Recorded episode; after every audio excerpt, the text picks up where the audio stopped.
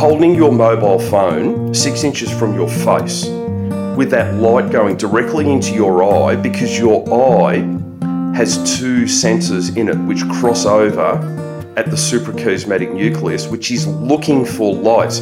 And if it gets light, it wants to be awake, and it's going to stimulate the hypothalamus and tell it, we need to be awake. So suppress all the sleep hormones. So it suppresses all the sleep hormones. And then what happens is you will wake up, or you won't go to sleep, or you lie there still looking at your phone, wondering why you're not sleeping. You're exposed to so much.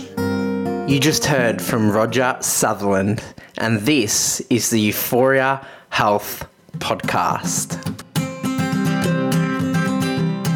Hey there, friends, and welcome back to another episode of the Euphoria Health Podcast. I'm your host, Matt Sipola.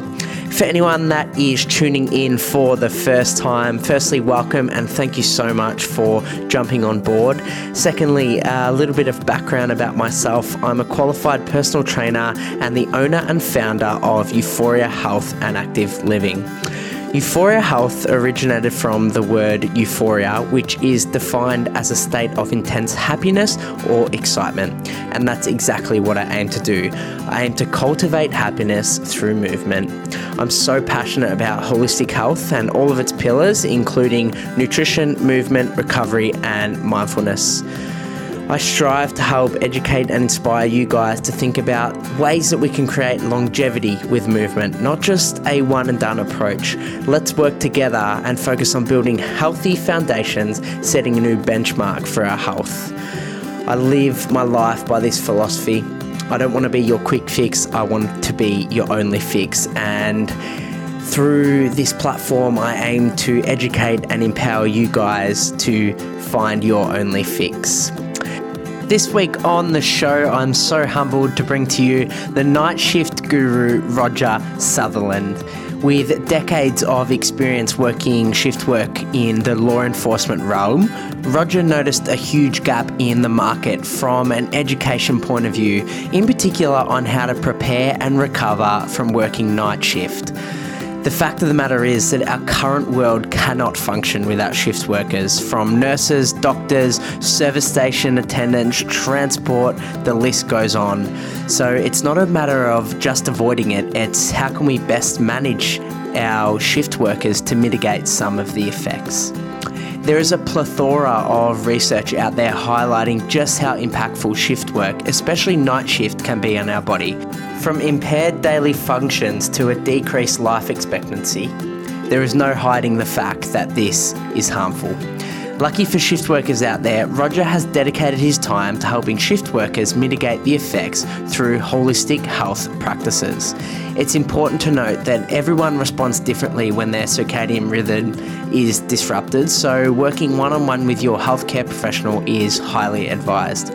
This one was almost 90 minutes long and it's jam-packed with information which I'm sure you'll find useful. That's all from me, folks. Grab yourself a pen and paper because you're going to need it for this one. I'll catch you on the other side.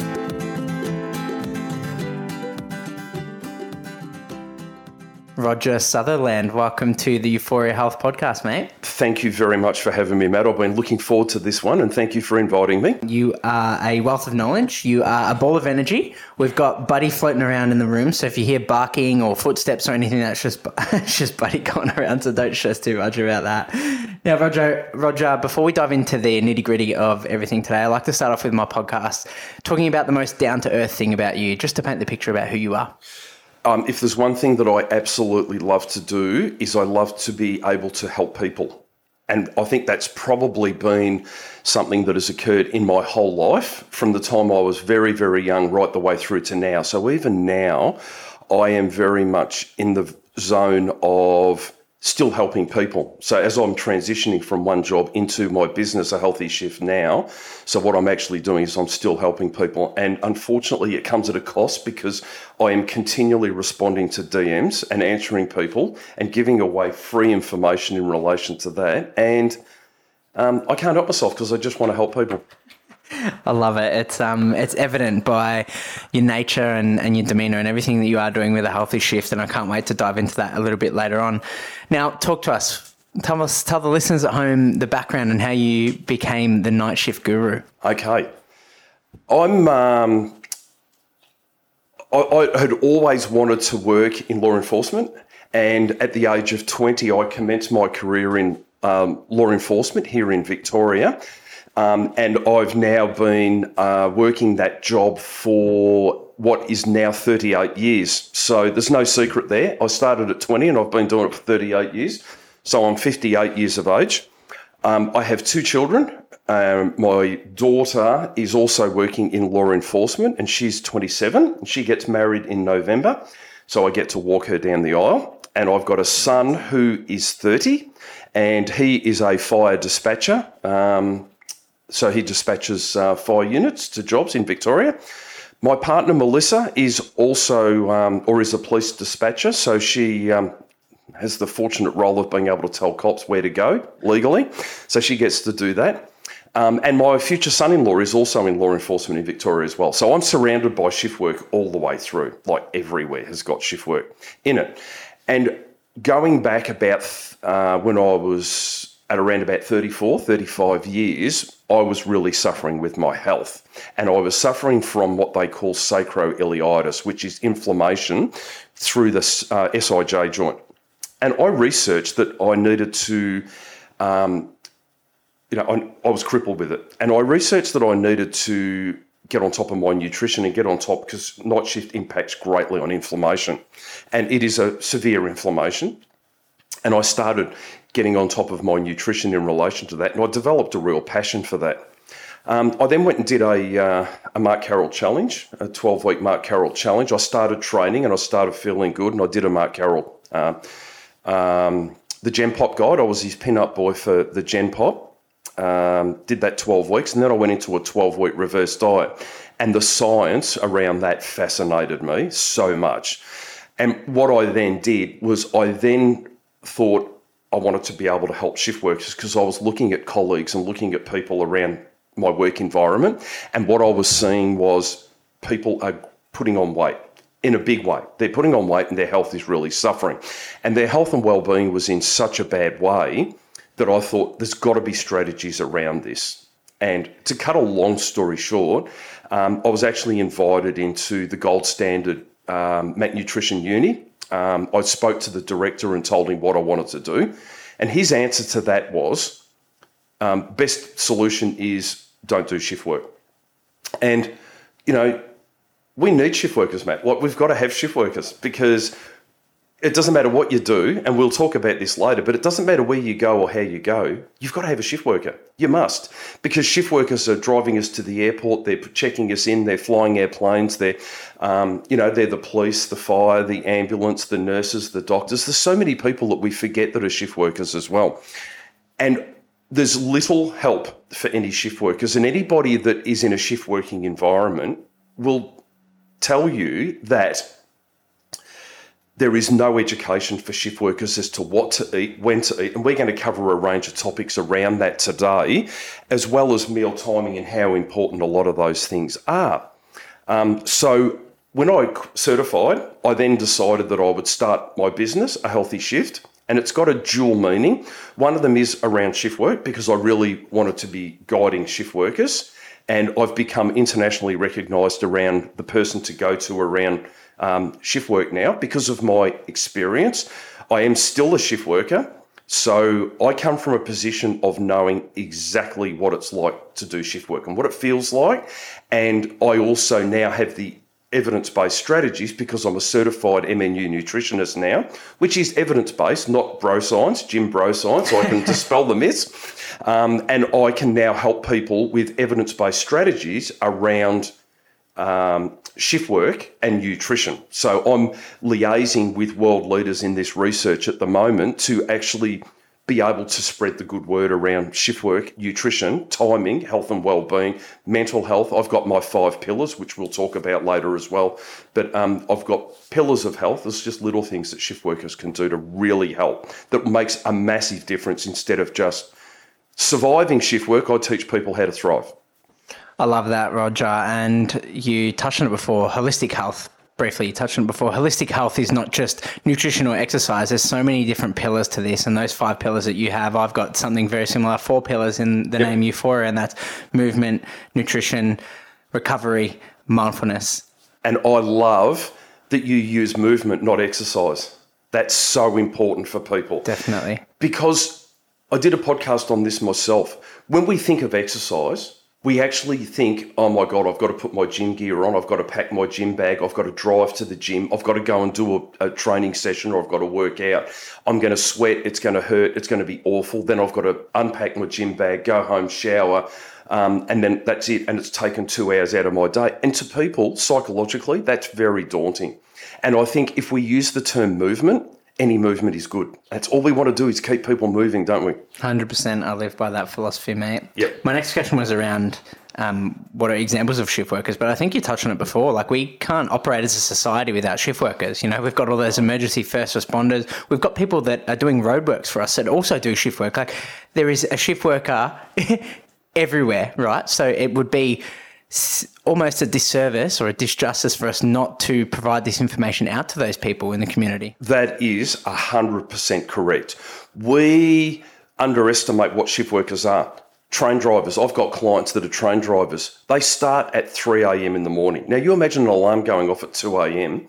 to get up and go to work and start work at 3 a.m. so that you can catch your 5 a.m. train as a tradie to get into work, to be on site by 6. You know, we forget about that. We forget about Uber drivers driving overnight. Even now, the demands of today, private industry, we demand that things are available. Service stations, fast food outlets that are all running 24/7. The 7-Elevens, you know, service stations. We've got all sorts of things that are running. Not to mention the ones that come to mind straight away, which is our nurses. Bless our nurses who are brutalised. And, you know, we're coming out of a pandemic now too, so it's been incredibly difficult, and they are still feeling the effects of that really badly. We've got doctors, we've got, and, you know, it's funny, Matt, because I had someone reach out to me yesterday in an industry that I had not even thought of, which are track workers that are exercising horses, that are setting alarms at 3 a.m. in the morning to get up and go and exercise horses, and getting home and they're exhausted. And it was just a brain explosion of, oh my God, I forgot them. You know, we forget dock workers. We forget all of this is happening. Like, you know, when you order from Amazon, how do you think that happens? Like, it turns up the next day. Do you think what people sleep and then get up and deliver it? Like, that's a process that's going 24/7. So, and we all love our Amazon, but anyway, but the thing is, we underestimate just how many shift workers there are. And in evidence, in science deems shift work anything that starts basically before the normal hours of 8 a.m. and 5 p.m. So anything that starts or finishes outside of that is generally deemed shift work. Now, you could say, oh, but I start at 7 and finish at 6. Yeah, well, technically you're a shift worker, but you know as well as I do, that's not entirely what we're talking about here. We're talking about people that are, I think when we think of shift work, we tend to think of people who are working overnight in a big way, like people are working overnight. And it's right to think of those people first up, because that's what is so brutal on the system. And we'll talk about, you know, what's not. But the things that are really brutal are the night shift workers. And a lot of the industry that we're talking about here are people that are breaking that circadian rhythm, and they are working night shift, which is so severely detrimental to health. Yeah, I so much to unpack in what you just said. I think a really good place to start for people at home would be explaining why night shift does disrupt the system so much, and we relate this back to our biological clock, the circadian rhythm. I'm going to leave that up to you to explain a little bit more about what that is and why it gets disrupted so much on night shift.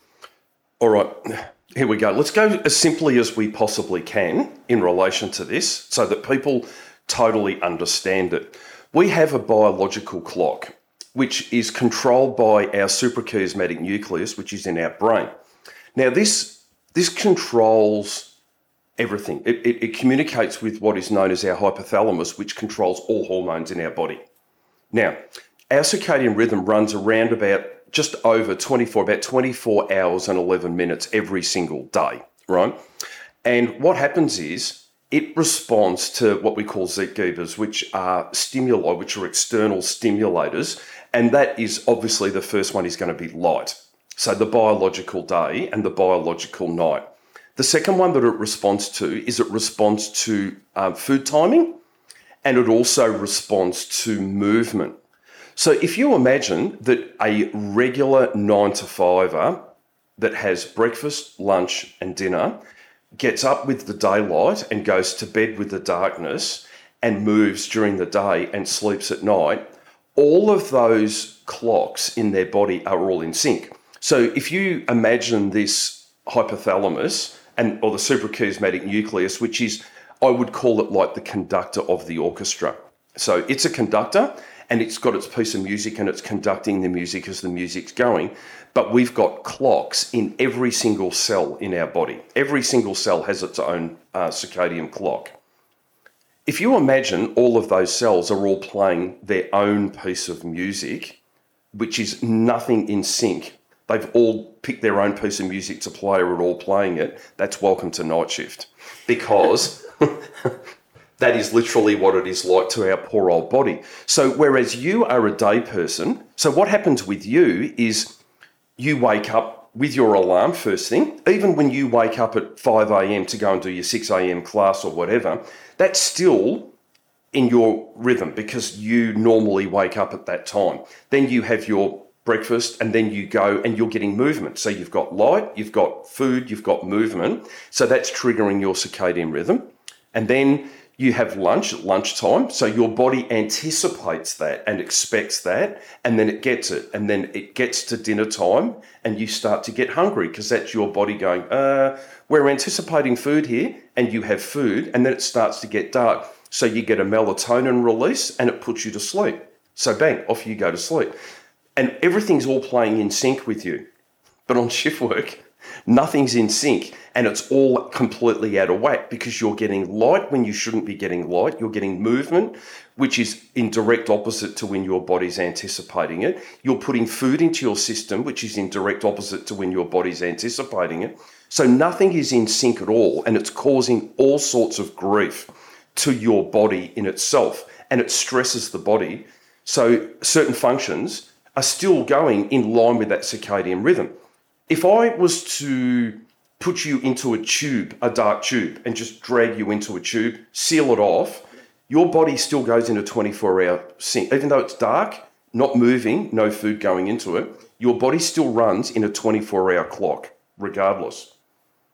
So if you imagine what it must be like to a body when you are giving it light stimuli overnight and you're feeding it overnight and you're moving overnight, the body gets very confused.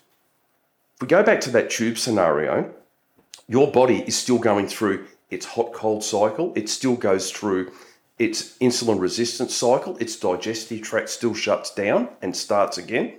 Hormonally, you get sleep release hormones, you get weight release hormones. There's a whole heap of biological functions that happen regardless as to whether you are vertical or in the darkness, whatever. And this is where shift workers have a real problem with what they're actually doing by self-destructing themselves. And we'll talk about that as we dive in. But that's our circadian rhythm. The answer is always, always stay in line with your circadian rhythm. No matter what it is, always stay in line with your circadian rhythm. It's wild to see how much goes into our bodies doing its thing without us even knowing, right? It's an incredible, incredible machine. There is no doubt about it. We can shift it. We can shift our circadian clock.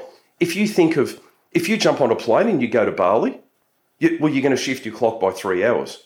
And it functions, doesn't it? You know, a couple of days you might feel a bit out of whack, like you might wake up early or you wake up late or something's not right.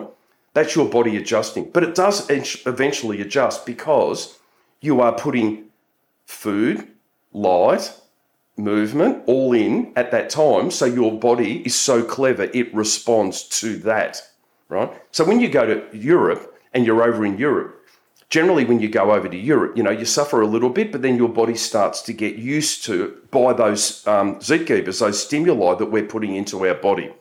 So you can adjust it. But the problem with shift workers is there's no stability in their shifts. It's day shift and then it's afternoon shift and then it's night shift and then it's night shift and then it's a quick changeover into a day shift and then it's a day off and the poor body has no idea what it wants. So if someone was just doing straight night shifts, for example, night shifts every day, and they've had a couple of days off and stuck to that circadian rhythm that they have developed over a period of time, would they be, I guess, quote unquote, feeling better than someone that was doing their chop and changing with the shifts? Yeah, they would, depending on what they're doing in their days off, because you wouldn't want to be waking up and going outside. You've got to remember that even as we look out the window today, it's overcast, but the blue light that we're seeing outside there now is about 4 times brighter than even the iPad that you're looking at there. So we talk about blue light, but our body is responding to that blue light. So if you stayed on a permanent night shift and you're on a, let's just say you did 5 nights a night shift, then had 2 days off, 5 nights a night shift, 2 days off. On those 2 days off, you'd almost need to simulate the environment all the time to stay in that night mode. Otherwise, you're going to confuse your circadian rhythm all the time.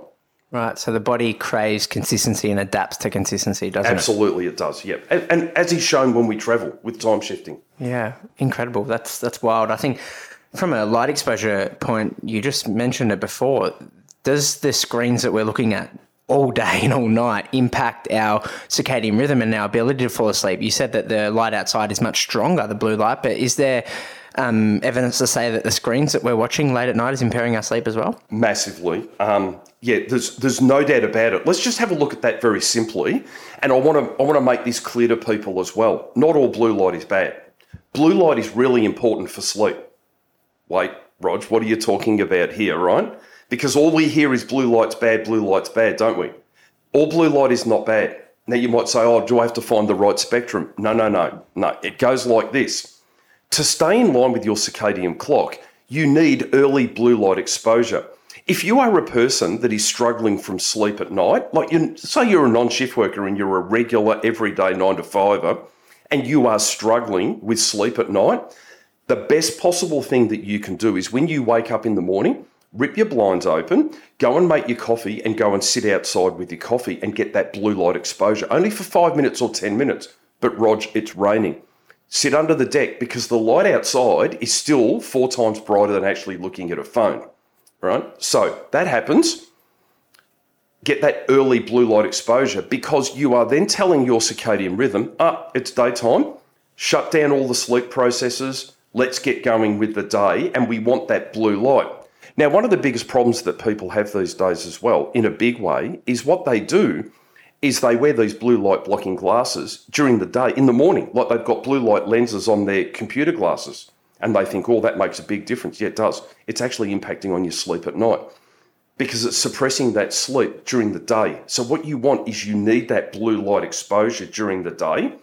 But what you want to do is use your glasses with the blue light blocking lenses on them in the afternoon and then go to full blue light blocking glasses in the evening. And then you'll go to sleep and you will sleep like a baby. Our body, our circadian rhythm, as we discussed, it responds to light. So what we want to do is we want to get solid blue light in the morning. And then what we want to do is we want to then start shutting that blue light down, which is severely detrimental to us. We want to shut that blue light down during the day, later in the day, to the stage where we're getting no blue light towards the end of the day, and then we sleep. Now, where there is evidence around now is, and there's more and more evidence is coming to light now, is around where we lie in bed looking at our phones. And our phone, albeit that we put a blue light filter on our phone, because, the Androids and the Apple phones have got the blue light filters. But as we're looking at that, I want you to think of this. We have 2 eyes that this phone is being held about 6 inches from our face with light going straight into our eyes. We only get 1 go at melatonin a day. That's it. That's all we get. Our body only gives us melatonin production once during the day. That's all we get. If you miss that, you won't sleep properly. You might think, oh no, I can sleep. You will, but you won't get the quality sleep and the recovery sleep that you need, which is where we build muscle or we build strength and our body recovers from. So what we want to do is we want to block that blue light before we go to sleep so that we do sleep and get that quality sleep. So blue light blocking glasses, or here's an idea, put your phone in the kitchen and go to bed about an hour before and read a book in a low light and go to sleep. Because The other thing that our phone causes us a problem with, or our mobile causes us a problem with, is it adds stress. We talk about mindfulness. Stimulation, yeah. It's a stimulation, because all of a sudden, here you are looking at skinny Fitspos. You're looking at bodies that you wish you had that you don't have. You're looking at... reading a stressful work email. Reading stressful work emails. You're doing all sorts of things. And it just adds to the stress and doesn't shut you down. And I'm sure because of the way you go about what you're doing with your pillars, you know, gratitude, practicing gratitude and mindfulness and sleep. Be grateful for what happened to you during the day and empty your mind from that helps you to go to sleep at night. But that's another one. That's stress, right? We can talk about that later. But holding your mobile phone 6 inches from your face with that light going directly into your eye, because your eye has two sensors in it which cross over at the suprachiasmatic nucleus, which is looking for light. And if it gets light, it wants to be awake, and it's going to stimulate the hypothalamus and tell it, we need to be awake. So suppress all the sleep hormones. So it suppresses all the sleep hormones. And then what happens is you will wake up, or you won't go to sleep, or you lie there still looking at your phone, wondering why you're not sleeping. You're exposed to so much. You need that darkness. Otherwise, you won't sleep. Crazy. I think I'd love to dive into that a little bit more, but just a quick summary for people at home, just so we're all on the same page. So we've got this biological clock called our circadian rhythm, and this responds to different stimuluses based on our day-to-day life. But from a very high level, we've got... our biological clock releases these hormones during the day when it's exposed to these things to let us know when it's light, to wake us up during the day, adrenaline, cortisol, etc. Exactly. Then when it's coming into dark time, your body releases these hormones, melatonin, to calm us down and get us into this restful state. So our bodies are constantly working in this cycle, and there's stimuluses that are based off in our everyday life that impair the body's ability to do that. Correct. That's absolutely spot on. Well summarised. I think it's very important to constantly recap things that we're chatting about today, Roger, because it's quite in depth and it's quite scary to lose track because there's so many different things, and we hear all the time about how important sleep is, but we don't really know how truly important it is and how our everyday life exposures are impairing our ability to get restful sleep. And as life goes on, if you ever want to understand your own circadian clock, go camping and leave your phone in the car. Now, anybody that's been camping will be nodding now because they all know that you wake up first thing in the morning and you are wide awake and you are ready to go in the morning, right? You might not have slept on the most comfortable bed, but you are wide awake and ready to go because you've woken with natural light through your tent as you've woken up and everything's good. And have you ever noticed that when you're sitting around the campfire at night and you think, God, geez, I'm so tired, then you look at your clock and it's only like 8 o'clock at night. Yeah. That's your circadian rhythm. There you go. That's natural. That's your natural circadian rhythm. So if you want to learn what your natural chronotype is, which is whether you're a morning lark or a night owl, or you want to learn your own circadian rhythm and see just how much life impacts on our circadian rhythm, just go camping for a week, leave your phone in the car and don't look at your phone at night. And just go with all the natural lights. Fire's okay, right? Having that fire going, having everything else going and things working for you. As the stars come, you're lying there looking at the stars. What you're doing is you're triggering all of the correct hormonal responses in your body, and that's how you'll find your actual circadian rhythm. Incredible. I think there is still so much to unpack, but I'd love to dive on to what we actually wanted to speak about today, which is shift work. And I think giving people a basic understanding of how that... you know, how the body works can give a greater understanding about how that shift work impairs. Oh, absolutely. I think that's important. You've got to understand, in particular, you've got to understand the circadian rhythm so that you understand entirely why shift work impacts so much on people. Because I think you talk about mindfulness, like I know you're big on mindfulness, and I think when you talk about mindfulness, having an awareness of why certain things happen is actually the first step to avoiding those things creating you an issue so that you understand, and then you're making an informed choice that I'm doing this anyway. So you're going to reap the problem that comes with. Do you know what I mean? Definitely. And Roger, I hear this all the time in my industry. How'd you sleep last night? Oh, pretty shitty. Why? Oh, I was staying up late watching a movie. I was staying up late scrolling on my phone. And you notice the effects of when I get my early 6 a.m., 5:30 clients about how dull and empty they're feeling in the morning, and they're like, oh, I'm just not a morning person. But it actually being a morning and late person can be adapted, right, by our behaviours. Over a long period of time. Yeah. But we do always follow what we are. We're either a morning chronotype or we're an early chronotype or a late chronotype. Yeah, right. Generally, whatever we were up until we're 10 years of age is what we will go back to by the time we're in our late 50s, early 60s. We go back to that. Interesting. So if we were an early type, everything's genetics, yeah, right? But I will say this to you, and this is a question for your clients and everybody that's listening. When you're sitting there watching Netflix at night, all right, and you're about to start the next episode, ask yourself this question. Would I set an alarm at 5 a.m. to get up and do this? Because if the answer's no, get your ass into bed. Go to bed, because sleep is so much more important. Like when the show finishes and you think, oh, I'm just going to play phones for an hour. Ask yourself, would I set an alarm at 5 o'clock in the morning to get up and do this? No way. So you go to bed, get that sleep, get that quality sleep, because that hour can make a huge difference to you. 100%. I love that.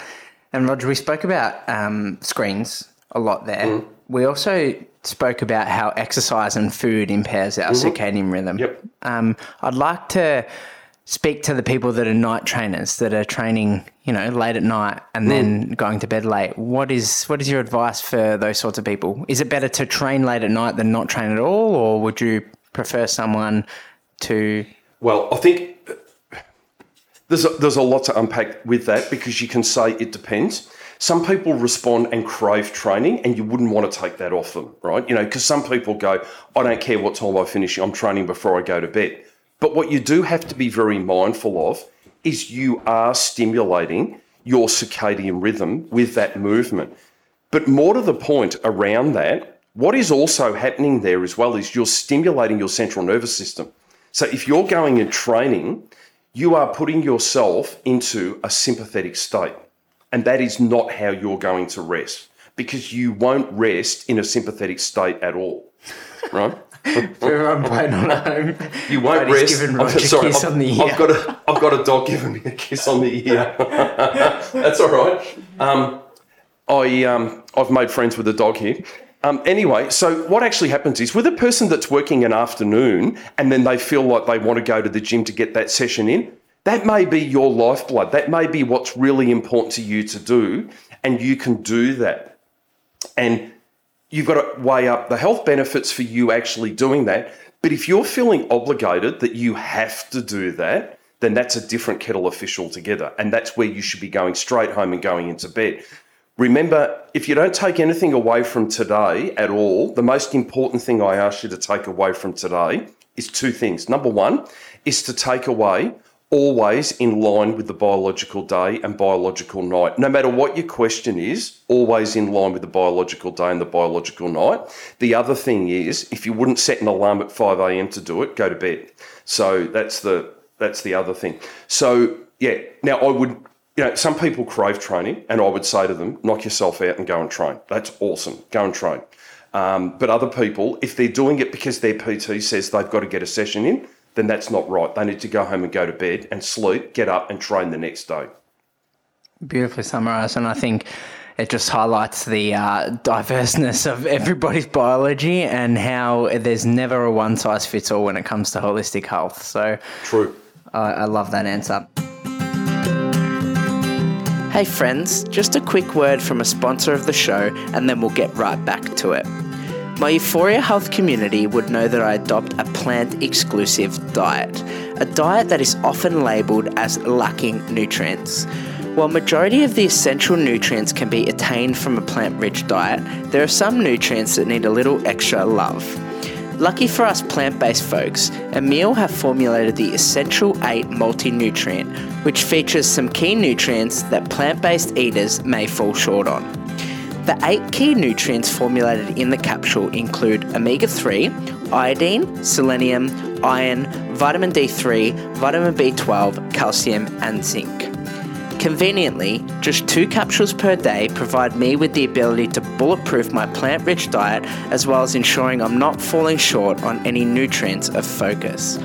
I personally take 2 capsules of Essential 8 every day with breakfast, which ensures I can maintain my vital, bubbly self and continue to promote active living within the community. The best part about it is that Emil have taken the hassle out of the reordering process through their monthly subscription model. Essential 8 just arrives at my doorstep each month, no questions asked. To get yours, head to www.emil.com/Euphoria Health. That's www.eimele.com/Euphoria Health and use the code Euphoria Health at the checkout for an extra 5% off your first order on top of the generous subscription discount. I will also have a direct link in the show notes. All right, let's get back to it. Now, Roger, I'd love to take a little bit of a shift in the chat and talk a little bit about night shift in particular. Mm-hmm. I think that there is a big, gap in education, like you said before, on how to prepare for night shift, what to do during night shift and what to do post-night shift to get back to your normal biological clock. I'd love to talk about how you prepare for night shift and what sort of things you're doing in terms of your nutrition, your exercise routine, your habits, your caffeine, all of those things, all the way from prepping the day of night shift, during your shift, then post your shift. Let's step through it. So when I know I've got a night shift coming up, I'm a person who does 7 nights in a row. So I start Sunday night and finish the following Sunday morning. So, and I do an 8-hour shift. So I know that I'm going to be at work from 10 o'clock at night until 6 o'clock in the morning. And I start Sunday, Monday, Tuesday, Wednesday, Thursday, Friday, and Saturday night doing that. So there's 7 nights. Now, what I do on the night of going into my first night shift that's on the Sunday, is I get up early on the day that I start night shift. And there's a reason why I do that. The reason why I get up early is because, remember what I said, the answer is always stay in line with your circadian rhythm as much as you can. All right. If you are a person that thinks, I'm going into 7 nights night shift, so what I'll do is I'll stay up as late as I can possibly stay up the night before, all you're doing is impacting yourself with an additional night of night shift. Technically. So why would you make it 8 nights instead of 7, right? So go to bed early and get up early, because that's a quality night's sleep that you're getting, and you're banking 7 or 8 hours of good sleep. When you get up in the morning of that night shift that you're starting, that is your day to exercise. That's your day to go and do a solid lifting session, to go and do a solid training, go for your 10, 15K run. That's the day to go and do your HIIT session early that day, right? So you've had a solid sleep, you get up, there's no excuse to not be able to train really well because you've had a good sleep. Don't start thinking, but I'm starting night shift, I'm gonna be tired. You've got to stop and put that out of your mind. So what you do is you go train and then go and do your shop, your meal preps. And what I do is I prep like my soups that I make, because I don't eat overnight. I fast overnight. We'll talk about that later. But I fast overnight from midnight to 6 a.m. because our body just can't digest food overnight. Now, people will argue it, but the science shows that our body's gone to sleep. So anything that you consume between midnight and 6 a.m. is just going to adipose tissue, body fat. That's it, all right, because it's got nowhere to go. Now, I do my meal preps and get myself sorted. I'll make a soup up so that if I have to have something overnight, I can have a soup, which is a highly blitzed vegetable soup, so I'm still getting the nutrients in. And I will prepare my salads or chickens or chili or stews or something like that I can have around about 10:30, 11 o'clock at night, right? Now, what I would do is, because I've been up earlier that day, as I start to get towards 5 o'clock, 6 o'clock, I start to get a bit tired, or if you're starting at 10 o'clock, you can wait until a bit later. And what I then do is I nap. Now, I've just literally released a podcast on napping and the importance of napping. And science is now showing that the nap of 20 to 25 minutes is enormously beneficial, because a lot of people say, I can't sleep because... Actually, I'd like to talk about naps as a totally separate topic if we can. Yeah. But I nap, right? Because... naps are something that's enormously beneficial because it flushes the adenosine out, which is our sleep pressure, and it gives us a chance. We wake up fresh after 20, 25 minutes. The reason why people say, I can't nap, because what happens is I wake up feeling like poo. And the reason why they feel like that is because they've disturbed themselves in REM sleep. So the 20 to 25 minutes is ideal. It flushes the adenosine out, but we wake up before we go into that deep wave REM sleep and we feel great and we come out of it fairly quickly. So what I want to do is nap, and then I get up, shower, get organised, go to work, and then I have a decent meal, which is my main meal of the day at around about 10:30 at night, and then I don't eat again until I get home at around about 7 a.m. Just water, and I cease caffeine from midnight. I don't drink any caffeine. Sorry, shift workers, I know we live on it, but what I do is I insist that caffeine it's bad for us overnight. Right? Females, it creates all sorts of gut issues overnight as well, particularly while they're fasting, which is essential. But, you know, we can get a lot of gas and bloating and problems in our gut, but the caffeine actually creates bigger problems. And not only that, but it impacts severely on our sleep as well. So cut the caffeine and just drink water. And a shift worker needs to drink more water than a regular person, basically because majority of shift workers are more sedentary than anybody else. If you think of the roles of a lot of shift workers, they're basically sedentary. So the water really helps with a struggling digestive tract overnight to keep things moving and keep us in good health. I then go overnight, and then as I've gone overnight, I get home and then I have protein. Now I have protein and oats mixed together. So I'll make up some oats, only not much. I don't have like 80 grams of oats. I'll only have like 20, 30 grams of oats with water, put them in the microwave for around about a minute and a half, stir that, and then I'll put a scoop of protein powder in that. Now, the reason why I do that is because with oats is a carbohydrate. Carbohydrate helps you to sleep. It's really good to help you to sleep. And protein, obviously, to preserve the lean muscle mass while we sleep. And also, protein keeps us satiated and helps us to sleep as well, so that we stay asleep. So by having protein when we get home, or even yogurt with protein in it, but with a little bit of granola or something in it as well. But we need a carbohydrate and a protein when we get home to help us to sleep. So think when you go out for Christmas lunch, or you go for Christmas dinner, or you go for Easter, or you're with your family and you have a big meal, all you want to do is sit on the couch and sleep. That's because of the overload of carbohydrate. It just makes we're full. The blood rushes to our gut. All we want to do is it's a food coma. That's what we want when we're on night shift, because we want to sleep. It doesn't impact on our weight. It doesn't cause us massive weight gain or anything like that. It's quite safe to have carbohydrate and protein, and we're not having a massive meal, and we don't want to go too big because we don't want it to impact on the quality of our sleep as well. So that's pretty much giving you a 24-hour cycle. So A, up early on the day you are starting night shift. Do go and exercise that day. Whatever your happy place is with exercise, go and do that and do it well.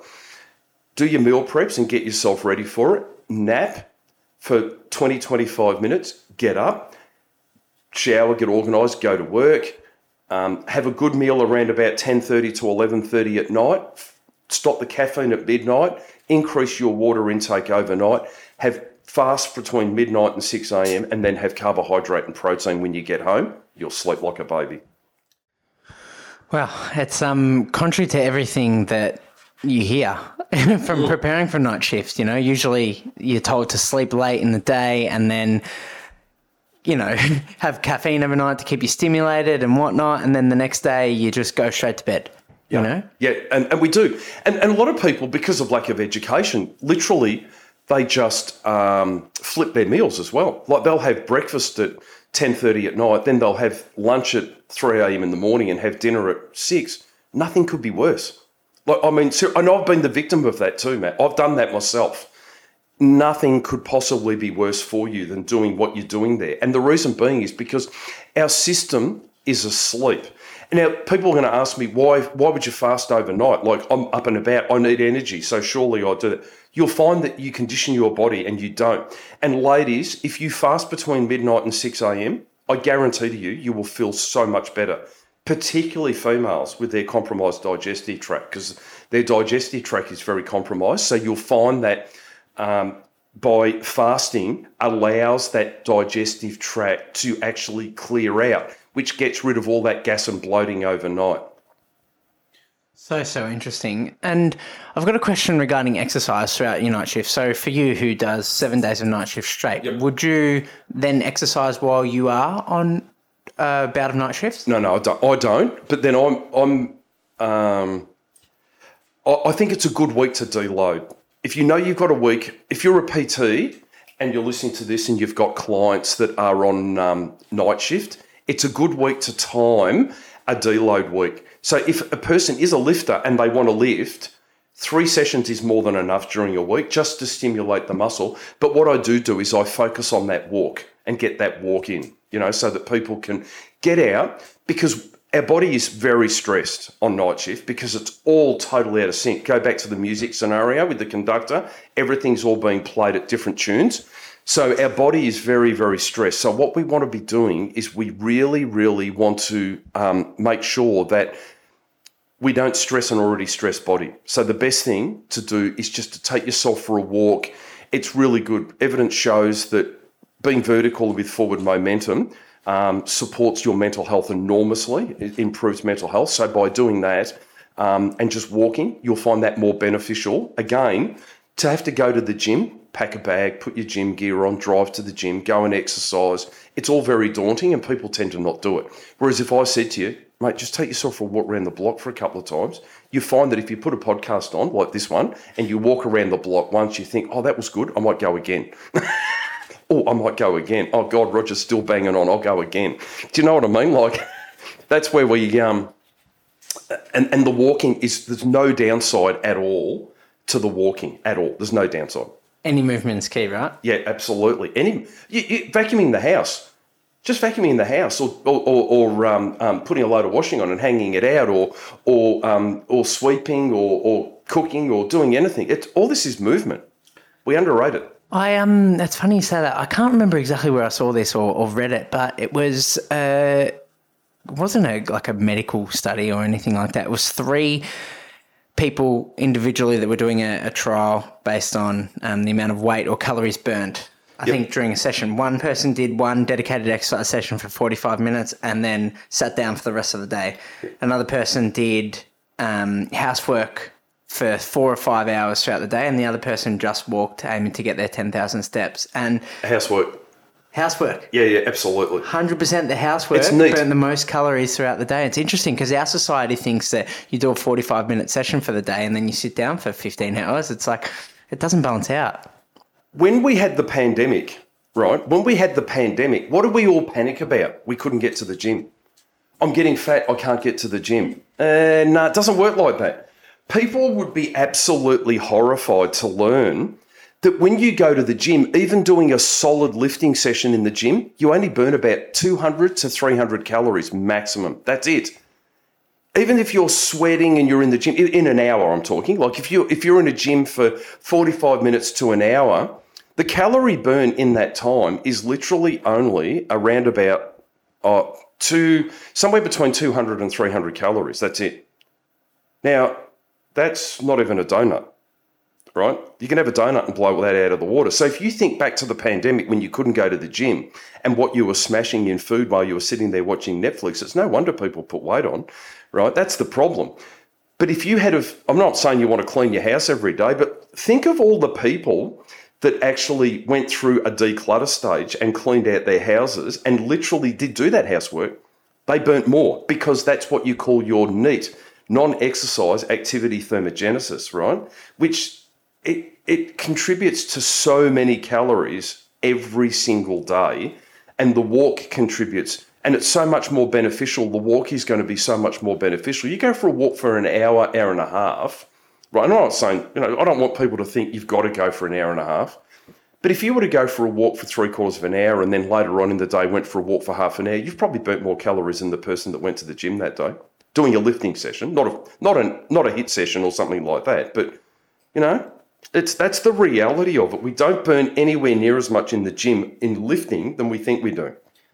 Yeah, and that's talking from just a weight loss point of view. Obviously, there's a whole array of different benefits from actually physically training, weightlifting, obviously increasing bone density and things like that from an exercise point of view, but we're specifically talking from a weight loss point of view. And I think the basics, the fundamentals, like achieving your 10,000 steps per day is an absolute non-negotiable if you've got any weight loss orientated goals, because, you know, it doesn't even matter if you're going to the gym 2 times a week, but then not moving at all. If you're going to walk and get your 10,000 steps in 7 days per week, you look at the balance the balance, it shifts more towards the person that's exercising 7 days per week. As opposed to the bottom line is it all comes down to energy balance. End of story.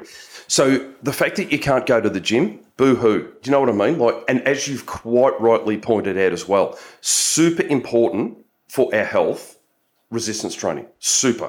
And I'm not poo-pooing resistance training, but if people are in a situation where they want fat loss, if they have a big boohoo because they can't get to the gym, that's not the be-all and the end-all. Like, resistance training increases our insulin sensitivity. It also increases our bone density, maintains our lean muscle mass, looks after our posture, looks after so much, and mental health and things like that. But if you're wanting fat loss, 8,000 to 10,000 steps a day is more than enough. And you've got to be in a position where you can continually manipulate that as well. You know, like, you need to be able to increase that or reduce that depending on whether you're going to a fat loss or a build phase as well. So everything's got to be factored into it. Yeah, 110%. I'm not really sure how we got into that conversation, but I love it. I think it paints a beautiful picture. Now, Rog, both you and I, extended some questions out to the community, and I got an overwhelming response, and I know you got a few questions. Awesome. As well. So I think it's a great point in the conversation to dive on that, because a lot of these questions are highlighting things that we've already spoken about and bringing up some new topics. So I think from the first question here, and it's a nice little segue on getting your sleep routine back to normal post night shift. So say you've done your 7 days, like you said before, how are you getting your sleep routine back to quote unquote normal? Yeah, really important that you get into night shift as quickly as you can. And at the other end, that you get out of night shift as quickly as you can. A lot of people will tell me they feel bloody awful at the end of their night shift. And that's right, you do, because you are totally out of sync with your circadian rhythm. So the secret is, and people are going to absolutely hate me for this, it's not to stay up all day, all right? The secret is to get straight home, have your protein and carbs, go to sleep, but set an alarm on a 90-minute cycles. So it's either 3 hours or 4.5 hours. Now, no one's going to set it for 3, but they might. But if you wake up at 3, get straight up. Don't lie there and lounge around, because that's making it worse. Soon as you wake up, get up, open the blinds, go and have caffeine, strip the bed. That's what I do. I get straight up. I strip the bed and put it in the washing machine, because everybody loves climbing into clean sheets, don't they? Like, it's a simple thing, but it's a holistic approach to what you're doing. So if you were to, at 3 hours of sleep, thinking, no, I haven't had enough sleep. Yes, you have. You've actually had enough sleep at that stage. Get up, open the blinds, strip the bed so you're not tempted to get back into it, so it's gone, right? Throw the sheets in the washing machine, get those washing. Get your coffee, go outside with your coffee, expose yourself to the blue light. You'll start telling your body, because your body will be going, well, it's light. Hang on, we should be awake. This is what we should be doing. We should be awake. So it suppresses those sleep hormones. Take yourself for a walk. This is not the day to go and run a marathon. This is not the day to go and do a F45 session when you first wake up. It's not the day to go and do a really heavy lifting session. By all means, go to the gym and do yourself a lifting session. Go and do a walk. Go for a light run, go and do all that, because the key is to stay awake the whole day until it starts getting dark, and then start going into that dark cycle to get yourself back in line with that. Remember, the answer is always daytime or nighttime, and that's the answer to that. So you do need that sleep, it's important, but having that sleep in those 90-minute cycles, we naturally come almost out of sleep every 90 minutes because we go through different stages of sleep every 90 minutes. So if you wake yourself up at 4.5 hours or 3 hours, or if you've naturally woken up, don't roll over and go back to sleep. Get straight up, because your body has woken anyway. So it's the perfect time for you to get up. But if you've set an alarm, set your alarm for 3 hours or 4.5 hours, get up and get moving. Get out in that light, strip the bed, get into those clean sheets 9:30 at night, 9 o'clock, 9:30, and have a good sleep that night in the dark time, back in line with when your circadian rhythm should be catching up to putting you back in sync with your natural biological clock. Yeah, that's wild to think about how much our sleep routine can impact our ability to get back into normal routine. It's unbelievable. I'm definitely going to pass that one on to a few of my shift working clients. I think they'll find great value in that. Now, Roger, another question we had was, why do our cravings and appetite change post night shift? And I think this can be related to someone that, you know, is jet lagged. They're craving more like faster foods. People that have had a poor night's sleep the night before, they're craving more carbohydrate rich foods. Why is this the case? Right. One of the biggest problems that we have, and we've got to understand the hormone releases of ghrelin and leptin as well, which is really important. Now, leptin is when we're full and we feel quite satisfied, we feel quite comfortable. Now, if there's one thing that does occur is when we are fatigued and seriously fatigued, what actually tends to happen is our ghrelin is elevated, and ghrelin is our hunger hormone. So if you think of it as the grumbling tum, grumbling, it comes from our stomach, if it's a grumbling tummy hormone. So what happens is, it sends signals to us to find food ASAP. And what are we looking for? Because we're looking for energy, we're looking for glucose. Where does glucose come from? It comes from carbohydrate.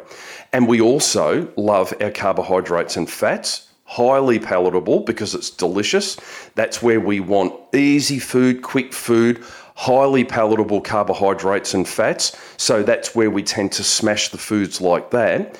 But they're the ones that are doing us the most damage because they're so calorie dense as well. So be mindful that it's ghrelin that is sent. When you are tired, you ever notice when you've been out at night and you've had a real late one and you wake up in the morning and you are just hungry all day and you can't not be hungry. You're just hungry, hungry, hungry. That is the ghrelin. It's just a signal trying to trick you to get more glucose through your system. So if you are mindful of that and go, no, you're not tricking me. This is just a hormone that's signaling. Just stick with your protein, stick with your high protein and carbohydrates during the day, and you'll have the energy that you need. Wow, interesting, and definitely relatable for anyone that is on night shift and anyone that has had a poor night's sleep. I think that's great. Another question I had was, what was the number one thing you wish you knew before starting your first night shift? If I look back now, without any doubt whatsoever, the education that I wish I had was the benefit of the night shift fast between midnight and 6 a.m. without any doubt whatsoever, because of the impact that eating at that time has on your health. Great response. To nap or not to nap? Nap is a definite yes. I think we highlighted that earlier in the podcast. We certainly did. 20 to 25 minutes is really good. Sleep inertia comes in after that. Sleep inertia is that feeling of grogginess when we can make really, really poor decisions, like really poor decisions. And that's when you can drive through red lights or drive, you know, when we're driving cars, we can't remember where we've been or what we've done. So we've got to be very careful. But if we nap for anything less than 30 minutes, then what happens is we end up just waking up really well. And if someone wants to have a listen, they can go and have a look on my Instagram. I've got about the caffeine power nap there, because the caffeine power nap is really interesting for shift workers. It's also really interesting for people that work split shifts, like PTs, for argument's sake, because PTs have to get up early in the morning. PTs have to get up very early in the morning, go and train, and then they have the rest during the day, don't they? And then they've got to go back and train people again. So it can be difficult to go right through the whole day, and we tend to sleep. But a caffeine power nap, caffeine takes 20 to 25 minutes to get to the receptors in the brain, the adenosine receptor in the brain. So if you were to nap for 20 to 25 minutes, so you scull down a couple of shots of coffee, lie down, sleep. In the first 20 minutes, the adenosine's flushed out of our brain. The adenosine is our sleep pressure that causes us to need to sleep. That gets flushed out. And in the meantime, that caffeine, that beautiful caffeine, is making its way to those adenosine receptors. It blocks the adenosine receptor. And therefore, we wake up absolutely full of beans 20 minutes later. I'm telling you, the caffeine power nap is amazing. Google it. It works really well. especially for shift workers that don't have the time. Never heard of that before in my life. Kathleen Powerneck. That's incredible. I love that. We'll definitely see that. I think it's important to know if you're sensitive to caffeine and you don't usually have it, it's not a great idea to incorporate that into your routine just because of this, is it? Well, no, but you can still just nap. Yeah, you know, definitely. You can still just nap for 20 to 25 minutes. Yeah. This podcast is brought to you by Emil, a health and wellness company backed by science to help you become the most vital version of you. Greens powders can often be clunky, grainy, hard to digest, and can leave you feeling bloated.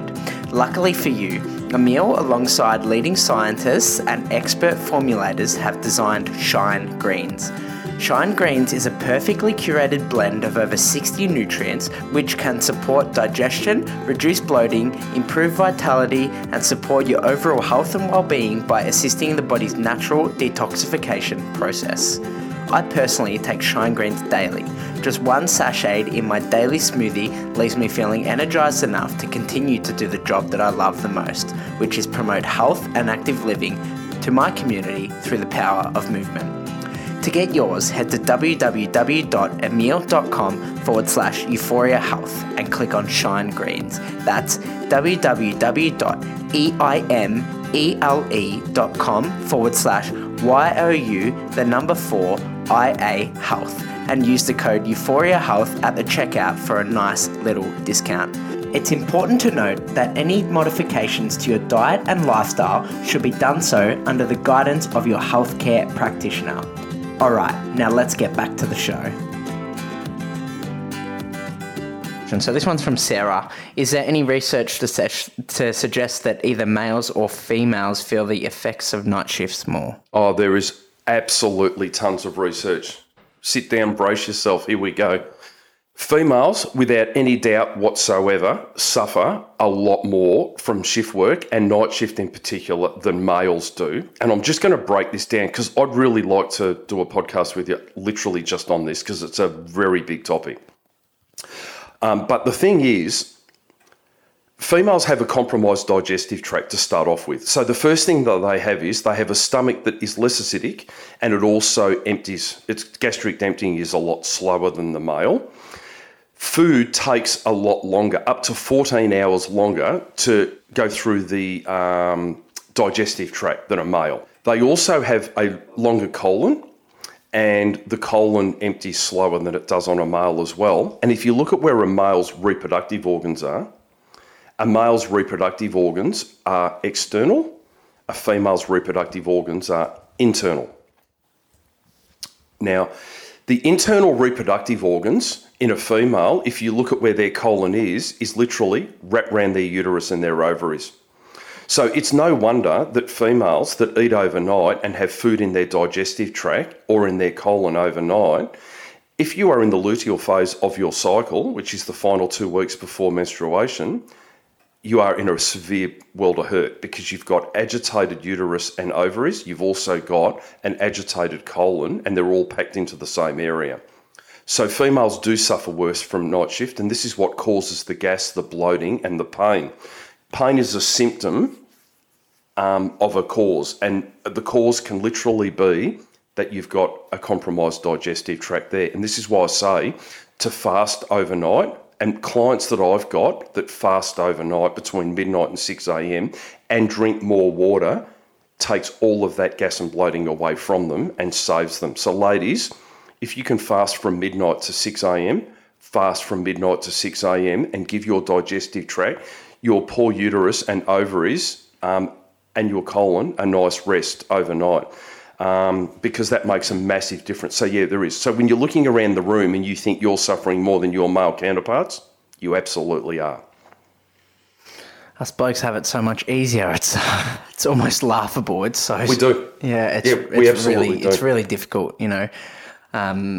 We can dive into a whole different array of different things about training on your cycle and how females have it a lot harder than males in certain things, and I think there's so much merit to that. So wow, I'm shocked. I've got one from Sally. Training straight after night shift, yes or no? I think we spoke about this earlier in the podcast. Yep. Straight after night shift is the time to go straight home and go straight to bed and get that quality sleep straight away because you are not getting any benefit at all from training at that time because your body is already stressed. It's already got its stress response. So by you training, you are not cashing in on those adaptations at all. Cortisol's high. We've got all sorts of problems. Go home, get the sleep, enjoy the sleep, get up, and if you feel like it, then train or have yourself a break. Well said. We've got Ben here. Best products to have for night shift workers. I'm not really sure as to what products he's referring to, but maybe... Products, I'm not big on supplementation. I have a few supplements that I swear by, but I will say this, that there is limited evidence, or there's some evidence around. I use ashwagandha, and I find ashwagandha is excellent. And I think a lot of people in society today should be on ashwagandha for stress and also for sleep. I can't explain what ashwagandha does.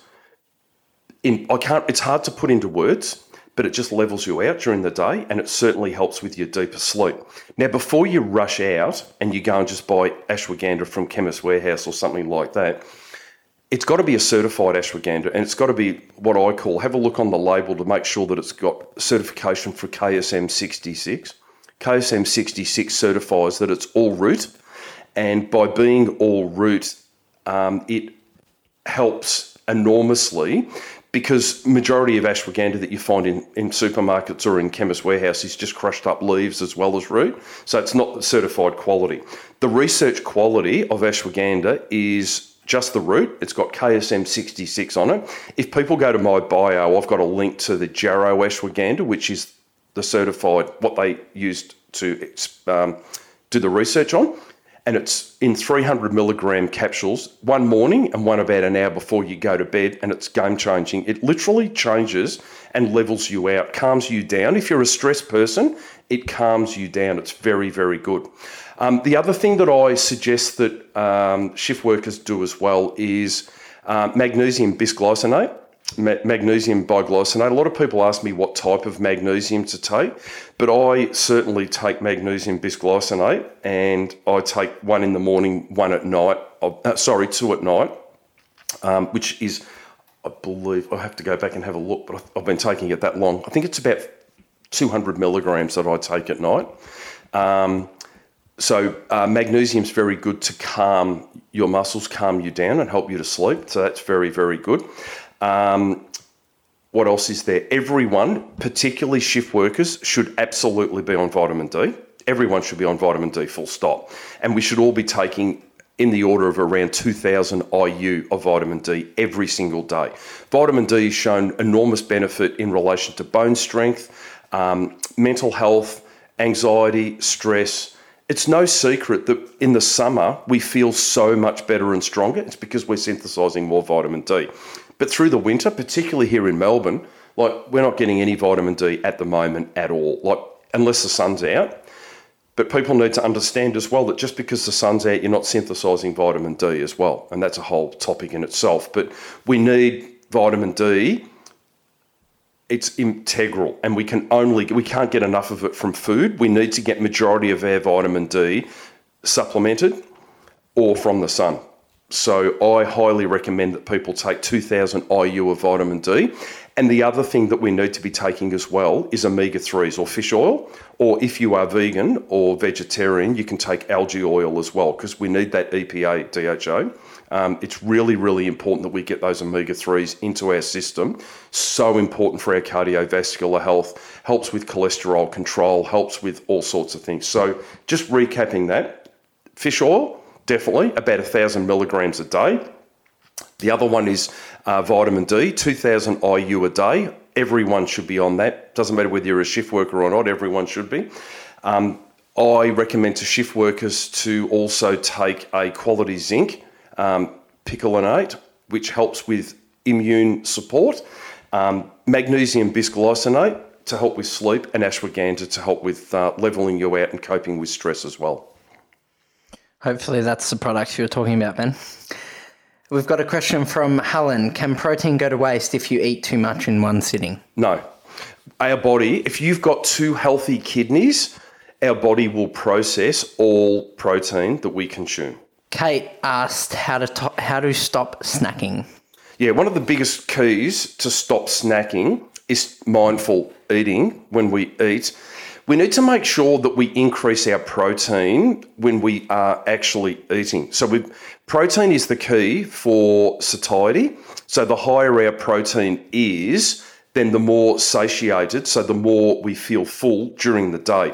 When I look at people's food diaries when they first come to me, one of the things that I notice more than anything else is how low their protein intake is, but they can't stop snacking. And when they do snack, they snack again on these highly palatable carbohydrates and fats, which are very calorically dense.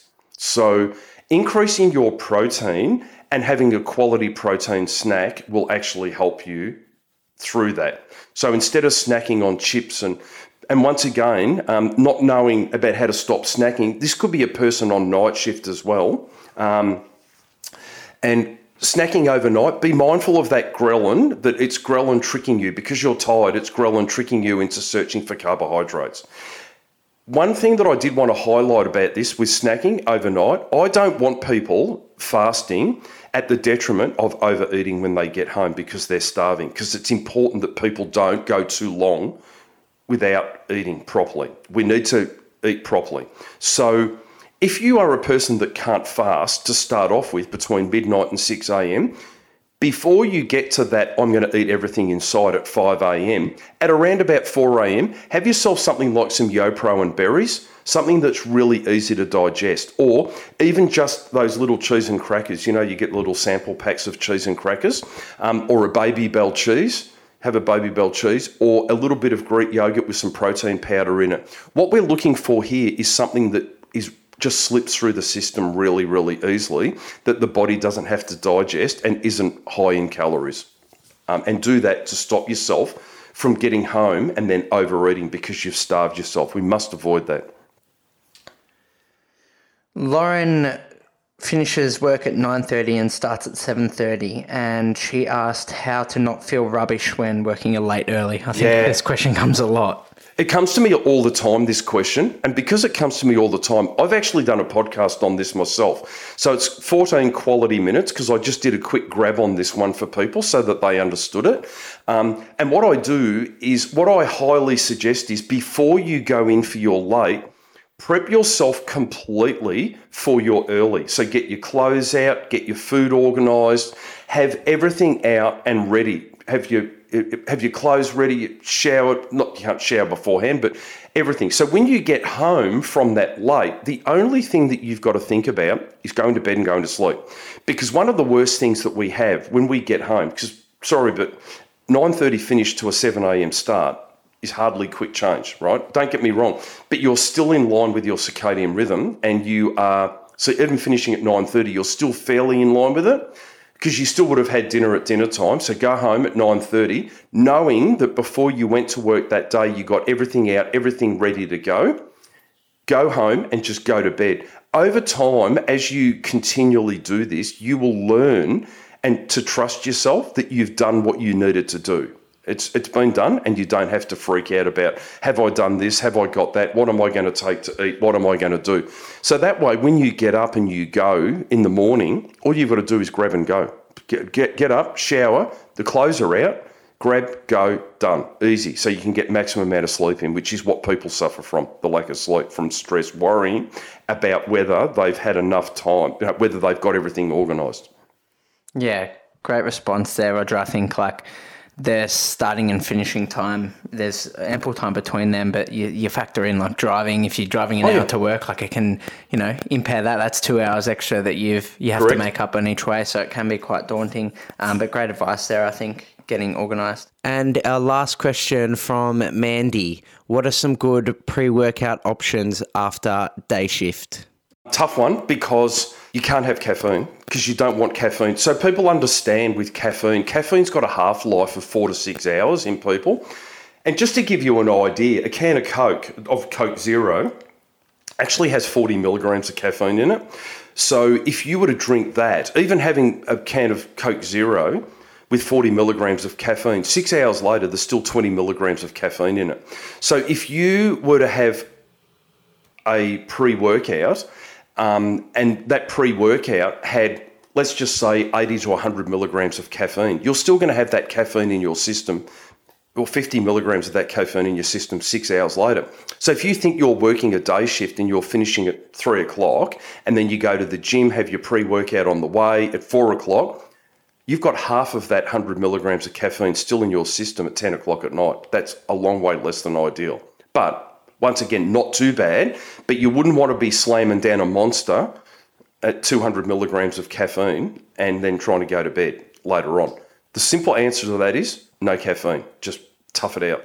Do the best you can, because there's nothing in a pre-workout that has any benefit at all except for caffeine. It's caffeine is it. We all want that face tingle. We all want everything else, but there's no benefit in any of it other than the caffeine, and that's what you've got to avoid. I think I get asked this question a lot about pre-workout options. We can hear Buddy snoring in the background, so sorry, guys. He's been a disruptor, this podcast. Bless him. Yeah, I get this question a lot regarding what are some things that I can do to, you know, get quote-unquote G'd up for the gym. And I just say simply, move. G yourself up. Move. Start doing it. Yeah, that's the easiest way, and I live by this philosophy. It's a 10, 15-minute rule, and I make this commitment to myself, even when I don't want to exercise, to allocate 10 minutes. And if after 10 minutes, which 9 times out of 10, I'm feeling good, I'll continue to go. If that one time out of 10 that I don't, I'll stop there and still have 15 minutes in the bank. So just move. Name how many workouts you regretted that you did. None. So just start. Yeah, that's right. And I think the 10-minute rule is good, because you know damn well, and everybody that exercises knows damn well, that within 10 to 15 minutes you're going. G yourself up. I'm going in. I'm going to smash this. I'm going to do this. Because let's be honest, don't get me wrong here, but if you need caffeine, I mean, caffeine's a supplement, right? So, but if you need caffeine to get going, then something wrong there anyway. But if you want the face tingles and everything else, like, you know, it's beta-alanine that's doing that. And it's honestly, it's just giving you a face tingle. That's all it's doing. It's beta-alanine needs to be loaded over a long period of time and taken every single day. So there's no benefit to it if you're just having it when you have your pre-workout. So that face tingle that you're actually getting, big deal. And, you know, some have got arginine in it. And if you're someone who's susceptible to cold sores and things like that, the arginine actually enhances that, brings that on. So that might be an answer for some people as well. There's nothing really. It's just flavoured caffeine. That's all a pre-workout is, flavoured caffeine. That's all from a community questions front. Rog, thank you so much for coming on the show this week and sharing your wisdom around night shift. It has been great to pick your brain and provide some insight into not only how to survive night shift, but to thrive as well. So thank you so much for your time. Yeah, you're more than welcome. All I want to do is help shift workers. That's all I want to do. And if there's anything that I've said, or if anyone's got anything that resonated with them in what I've actually said here today, or they would like further detail or evidence or anything like that in relation to it, I'm an evidence-based practitioner and I will back it up with research. So what I would say is go to my Instagram, which is A_healthy_shift. By all means, DM me, follow along. There's a lot of reels and things there that will help people just with simple strategies that they can move forward with shift work, or to work around shift work for. Or I've got my website there, which is ahealthyshift.com. People can find me there as well. Read up on my history, where I've come from. I apply my history of 38 years of shift work with what I've learned in relation to nutrition to help people moving forward. And it's gaining a lot of traction, because there is no help for people. Took the words out of my mouth, mate. I was going to ask where people can get in contact with you next, and I definitely think that there is a big gap in the work that you're doing, and you're servicing a lot of people. So my hat's off to you, mate. Thank you very much. Thank you all so much for tuning in this week. I hope you got as much out of today's episode as I did. As usual, let us know that you're listening by screenshotting the cover of the podcast and tagging Euphoria Health in on socials. Don't forget to subscribe to the Euphoria Health podcast on iTunes, Spotify, or wherever you get your podcasts, and leave a nice little review if you're loving the show. Stay happy and stay healthy, and let's get moving. I'll speak to you guys next week. The information found on euphoriahealth.com or any of its media platforms is intended for educational purposes only. Any statements made on these platforms are not intended to diagnose, cure, treat, or prevent any disease or illness. Please consult with your medical practitioner before making any changes to your current diet and lifestyle.